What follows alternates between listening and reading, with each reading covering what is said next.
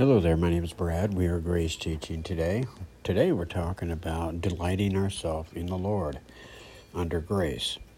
And we want to take a look, of course, under the Old Covenant and the New Covenant. Remember, folks, the Old Covenant is about us, and uh, then when we perform, then God will respond. But under grace, it's where God initiates and we respond. So we want to take a look at, first of all, under the Old Covenant, David in Psalms 37 4, a very familiar passage for many of us that uh, went into, you know, churchianity and was taught this. We were taught that, you know, in uh, Psalms 37 4, delight yourself in the Lord, and he will give you the desires of your heart. Now, many of us took a hold of that verse and were like, wow we just have to delight ourselves in the Lord, and then He will give us the desires of our heart, right? Uh, but under grace, did you know that Christ Himself delights in us? That's right. And did you know that the desires of our heart have already been met in Him? You see, and so it's a response on our part under grace. But let's first of all talk about this delighting in the Lord under the law. Remember, we're not under law, we're under grace. But under the old covenant of law, the Bible says delighting in the Lord is, uh, is to find your greatest joy in Him. Okay? And know Him, and talking to Him, and hearing Him. Okay? So, the word delight actually is a verb, it's an action taken on behalf of us under the old covenant. It's an action uh, that we actually actively do under the old covenant. Okay?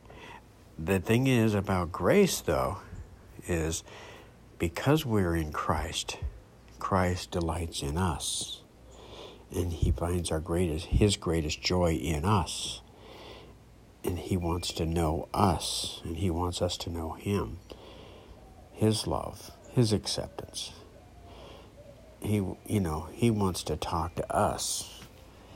And he says we hear his voice. He says my sheep hear my voice. You see so it's just absolutely it's it's reversed. It's it's the opposite. Under grace it's where you know he delights in us okay? Under the law we delight in him okay? So the word delight like i said was an action.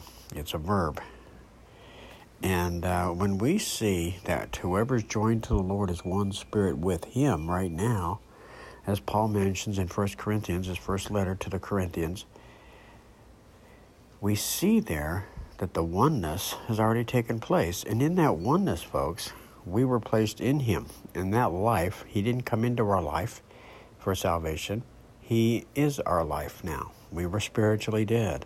And so, with that life comes spiritual needs the desires of our heart. It, we get a new heart, you see. The desires of our heart under grace is, the, is we have been given a new heart in exchange for the old heart. And in that new heart, we have spiritual needs for love, acceptance, security, assurance, commitment, fulfillment. And see, these are all spiritual needs that are met in Christ already. So the desires of our heart, folks, have already been met. You know, the problem is we're looking out to the physical and we think this is physical. Well, you know, it could be because we know that, uh, you know, we seek first the kingdom of God and His righteousness, and then all these things will be added. Now, God is a, a loving Father towards His children. He wants to bless His children, and it blesses Him to be a blessing towards us. So, you know, but to delight under grace, we see the most amazing verse in Scripture. It's, it's found in Zephaniah 3.17. It describes the deep, abiding love of Christ for us. Oh, how hard it is for this in this generation to believe that Christ loves us. Wouldn't you agree? That Christ cares for us, that Christ treasures us, and that Christ is concerned about every detail of our lives. In the depth of our hearts, we failed to believe that Christ really loves us. Yet Zephaniah declares the breathtaking truth about Christ's love. Rejoice and delight over you. It literally means to dance, skip, leap, and spin around in joy. Did you know Christ dances with shouts of joy over us? The Hebrew word for spin around under violent emotion or basically to dance. So Zephaniah 3:17 is more accurately described as this: Christ in your midst, the mighty one, will save. He will rejoice and delight over you with gladness. He will quiet you with his love. He will dance over you with singing. My stars. My goodness. See, under grace, we're learning how to respond to the love of Christ for us instead of us looking to ourselves and trying to get something from Him. I like the way Paul describes this in Philippians 4:19, "And my God shall supply all your need according to the riches and glory by Christ Jesus." Now all these needs are spiritual and they're all met in Him. Remember, Christ initiates, and we're the responders on this. Jesus actually said this to the disciples. He says, You didn't choose me, but I chose you. And so he even says, The Son of Man comes not to be served, but to serve and give his life as a ransom for many. So Christ came to serve us, folks. He didn't come so that we could serve him. Let's get the order right. Remember our identity. It's very important to understand a believer in Christ identity. We are lovable, and his identity is loving. Okay? We know this because we look in Ephesians 5:25 it says Christ loved the church and he gave up his life for her. And we look at Ephesians 5:27 where Paul is describing the identity of the church, a radiant church without stain or wrinkle or any other blemish, but holy and blameless. You see, so our identity is lovable because of what he did for us, not because we're so good, but because we have been made good through the cross. Okay? And he is always loving us unconditionally and accepting us. Jesus says, I am the way, the truth, and the life. And what that means, folks, is he loves us unconditionally and He accepts us unconditionally.